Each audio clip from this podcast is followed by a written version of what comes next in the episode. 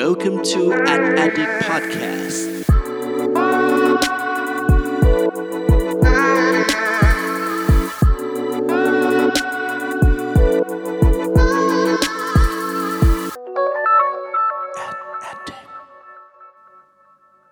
สวัสดีครับ ขอต้อนรับเข้าสู่ a d d i c t Podcast ตอนที่ 59 กับผม เพิร์ดพงศ์ปติภาสุกยืดครับ วันนี้นะครับเสียงก็อาจจะผิดแปลกจากเดิมเล็กน้อยนะฮะพอดีมีการทดสอบนะครับเสียง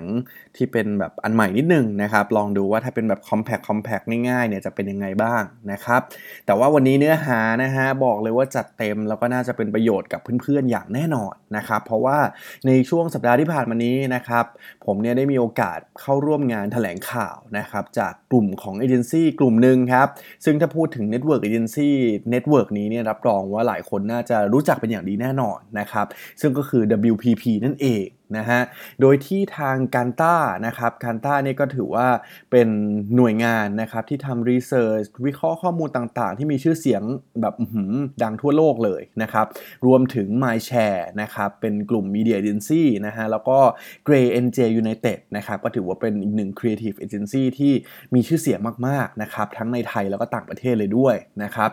วันนั้นครับได้มีงานวิจัยนะครับจาก กลุ่มเครือเอเจนซี่ของ WPP ทั้ง 3 เจ้านี้นะครับ ได้มีการมาแนะนำครับว่าในช่วงสถานการณ์โควิด -19 แบบนี้นะครับ ผลงานวิจัยนี้นะครับมีชื่อว่า social distancing นะครับเป็นการอัปเดตสิ่งที่เกิดขึ้นนะครับ แล้วก็ผลกระทบจากวิกฤตโควิด -19 ที่มีต่อแบรนด์ในประเทศไทย นะครับดังนั้นครับวันนี้ผมเลยขอเลือกพอยที่เป็นเรื่องที่สำคัญมากๆนะครับแล้วก็คิดว่าน่าจะจำเป็นนะครับเพราะจริงๆในช่วงงานแถลงข่าววันนั้นเนี่ยมีเรื่องที่น่าสนใจเยอะแยะมากมายเลยนะครับแต่ว่าวันนี้เนี่ยผมขอเลือกหยิบจับประเด็นที่น่าจะสำคัญที่สุด แล้วก็เป็นภาพรวมที่สุดมาแบ่งปันเพื่อนๆกันนะครับนั่นก็คือ 5 คำแนะนำด้านโฆษณาและการตลาด เพื่อรับมือโควิด -19 จากงานวิจัยของ WPP เดี๋ยวเราลองมาฟังกันดูครับว่า 5 คำแนะนำนี้มีอะไรกันบ้างครับ สำหรับคำแนะนำข้อแรกนะครับคือแบรนด์ต่างๆนะครับในช่วงวิกฤตแบบนี้นะครับสิ่งที่คุณต้องทำอย่างแรกเลยครับคือการฟังเรียนรู้และปรับตัวอยู่เสมอนั่นเองนะครับ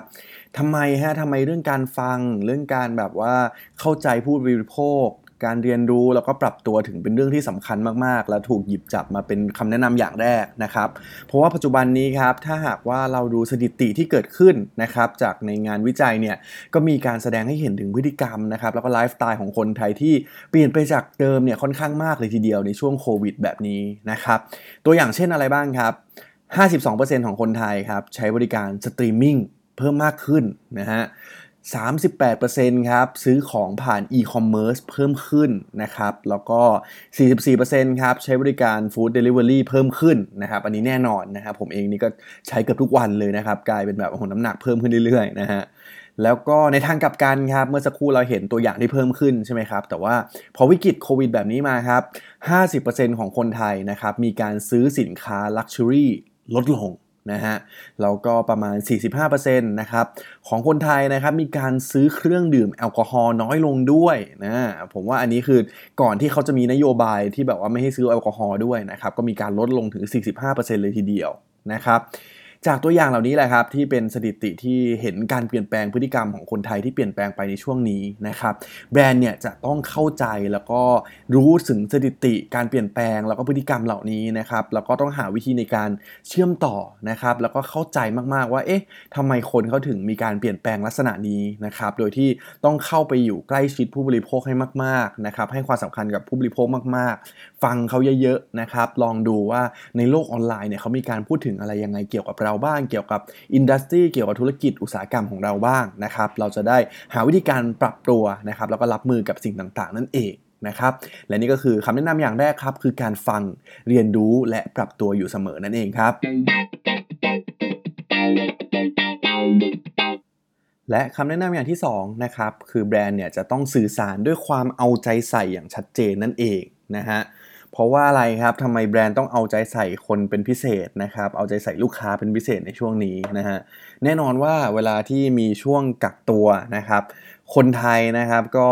อย่างที่รู้กันนะครับ เราก็มักจะใช้เวลาอยู่ในโลกออนไลน์นะครับในการใช้เล่นโซเชียลมีเดียต่างๆ ในการหาข้อมูลต่างๆ มากยิ่งขึ้นนะครับทำให้เวลาที่ตอนนี้ครับ คนเราเนี่ยครับเวลาจะหาข้อมูลหรือว่าหาสิ่งต่างๆ ที่ฉันสงสัยหรือต่างๆ แบบนี้นะครับ แบรนด์เนี่ยจึงจำเป็นต้องอยู่ณนะที่นั้นๆ ที่ตอบโจทย์ความต้องการ หรือสิ่งที่เขากำลังสนใจอยู่นั่นเองนะครับดังนั้นครับแบรนด์ต้องเอาใจใส่มากๆนะครับลองดูว่า ณตอนนี้ถ้าเป็นเกี่ยวกับแบรนด์เราเกี่ยวกับอุตสาหกรรมเรา คนจะเกิดคำถามอะไรไหม คนจะสนใจหาข้อมูลอะไรลักษณะไหนไหมนะครับ แล้วแบรนด์เนี่ยก็เลยต้องหาวิธีการสื่อสารใหม่ๆนะครับให้ตอบโจทย์กับสิ่งที่ผู้บริโภคสงสัย แล้วก็ต้องการข้อมูลเหล่านั้นนั่นเองนะครับ โดยที่ช่องทางสำคัญมากๆนะครับ ตอนนี้ก็คือช่องทางโซเชียลมีเดียช่องทางดิจิตอลต่างๆ นะครับ และนี่ก็คือคำแนะนำอย่างที่ 2 ครับ คือแบรนด์จะต้องสื่อสารด้วยความเอาใจใส่อย่างชัดเจนนั่นเองครับ และคำแนะนำด้านโฆษณาและการตลาดเพื่อรับมือโควิดอย่างที่3นะฮะก็คือตอนนี้นะครับแบรนด์ต่างๆนะครับคุณควรจะต้องทำโฆษณาต่อไปนะครับแต่ว่าต้องทำโฆษณาอย่างมีประสิทธิภาพนั่นเองนะฮะ ขยายความเพิ่มเติมครับทำไมเราถึงควรจะทำโฆษณาต่อไปในช่วงนี้นะครับเพราะว่าคิดว่าหลาย ๆ แบรนด์นะครับคิดว่าเฮ้ยตอนนี้มันมีวิกฤตมาเนี่ยฉันควรจะหยุดโฆษณาเลย เก็บตังค์ไว้ก่อนเนาะรอหลังจากสถานการณ์ดีขึ้นฉันค่อยใช้งบอย่างนี้ต่อดีกว่านะครับแต่ว่าจากผลงานวิจัยครั้งนี้ครับแสดงให้เห็นชัดเจนมาก ๆ นะครับว่า 92%นะครับของผู้บริโภคเนี่ย รู้สึกว่าแบรนด์เนี่ยควรจะต้องทำการสื่อสารแล้วก็โฆษณาต่อนะครับถึงแม้ว่าจะเป็นช่วงโควิดก็ตามนะครับคือทุกคนพร้อมเปิดรับนะครับแล้วก็รอคอยโฆษณารอคอยการสื่อสารใหม่ ๆ เหมือนกันนะฮะแต่ว่าจะสามารถทำโฆษณายังไงให้มีประสิทธิภาพนะครับ ในงานวิจัยนี้ครับเลยมีคำแนะนำอันหนึ่งที่สำคัญมากๆ ก็คือการที่เราเนี่ยจะต้อง ทำโฆษณาโดยการใช้ Media Optimization นะครับหรือว่าการจัดการโฆษณาให้มีประสิทธิภาพนะครับจึงกลายเป็นเรื่องสำคัญมาก ๆ เลยนะครับสำหรับตอนนี้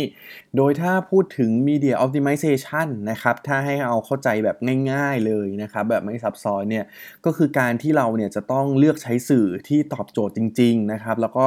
จำเป็นจริง ๆ ตรงกลุ่มเป้าหมายของเราจริง ๆ เท่านั้นนะครับแล้วก็ไม่ใช่ใช้งบทั้งหมดเนี่ยโดยแบบกระจายไปอย่างเต็มที่แต่ว่าเลือกอกใช้งบประมาณให้เหมาะสมนั่นเองนะฮะซึ่งอย่างตัวอย่างในงานวิจัยนี้นะครับก็แสดงให้เห็นสถิติว่าถ้าปัจจุบันนะครับเราต้องการเข้าถึงคนจำนวนหมู่มากเนี่ยตอนนี้สื่อที่ค่อนข้าง work มาก ๆ ในช่วงวิกฤตโควิดนี้นะครับก็คือทีวีนะครับแล้วก็ดิจิตอลนะฮะคือทีวีเนี่ยตอนแรกผมก็ไม่คิดเหมือนกัน แต่พอฟังไปฟังมาเออว่ะมันเป็นสิ่งที่แบบว่าจริง ๆ ด้วยนะครับพอคนอยู่บ้านเยอะนะครับคนก็หันมาดูทีวีกันมากขึ้นนะครับมันก็เลยกลายเป็นสื่อหนึ่งที่น่าจะเป็นโออกาสสำคัญในช่วงนี้เหมือนกันนะครับ ดังนั้นครับสิ่งที่ทุกแบรนด์ตอนนี้ควรจะทำนะครับคุณควรทำการสื่อสารต่อไปนะครับควรทำโฆษณาต่อไป แต่ว่าจะทำการสื่อสารยังไงให้ตอบโจทย์ธุรกิจ มีประสิทธิภาพมากที่สุด คุ้มค่ามากที่สุด นั่นคือความท้าทายสำคัญนั่นเองครับ และคำแนะนำอย่างที่4นะครับก็คือแบรนด์ต่างๆนะครับคุณจะต้องเตรียมพร้อมรับมือเผื่ออนาคตที่สถานการณ์กลับมาดีขึ้นนะฮะ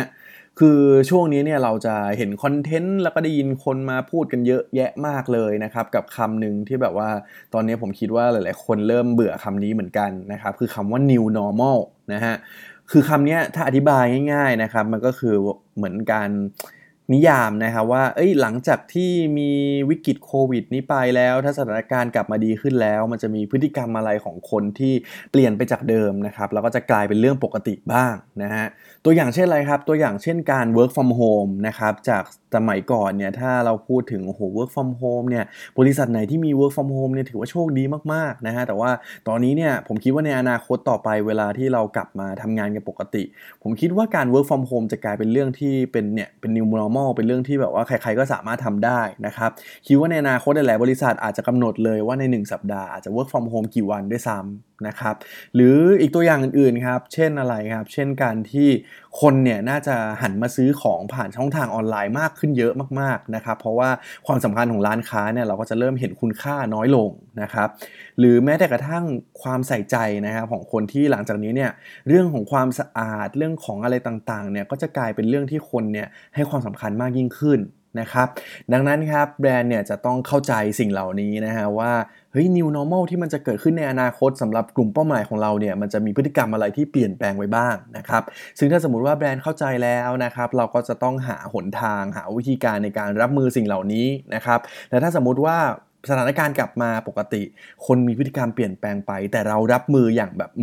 ทันท่วงทีมากๆนะครับ สิ่งนี้แหละจะทำให้คนเนี่ยรู้สึกดีต่อแบรนด์มากยิ่งขึ้นด้วยนะฮะดังนั้นครับคำแนะนำอย่างที่ 4 นี้ครับ ก็คือการเตรียมพร้อมรับมือเผื่ออนาคตที่สถานการณ์ดีขึ้นนั่นเองครับ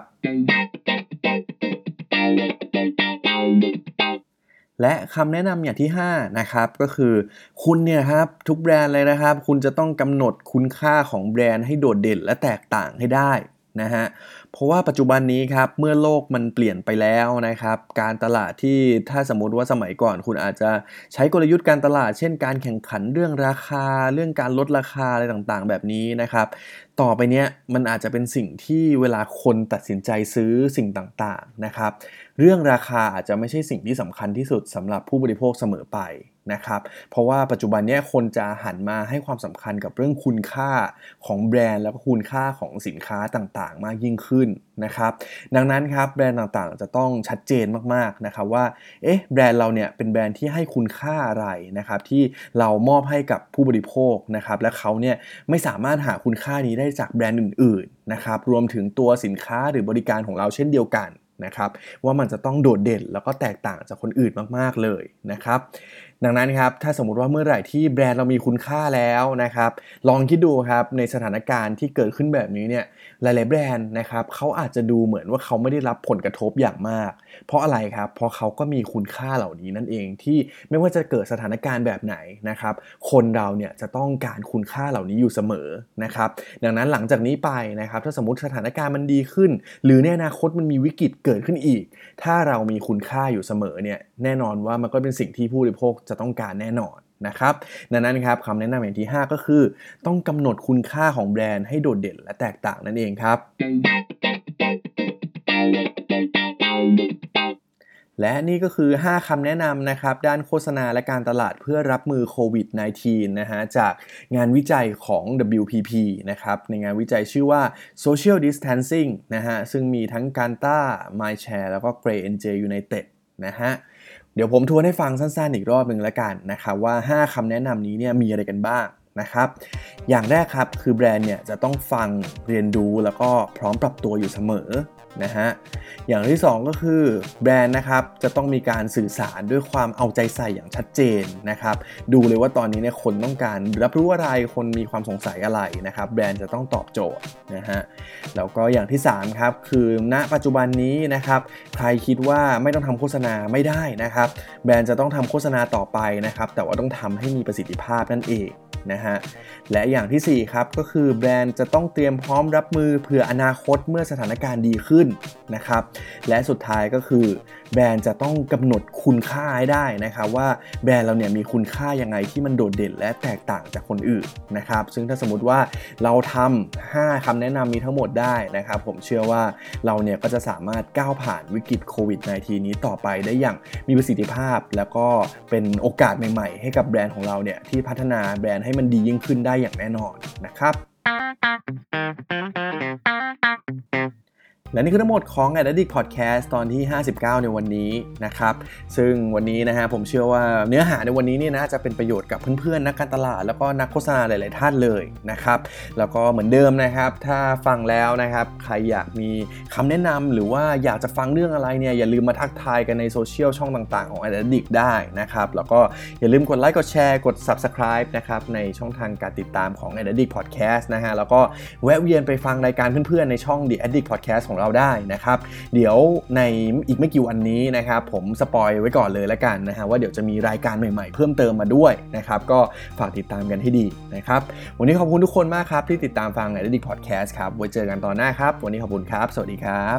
Thank you for listening at Addict Podcast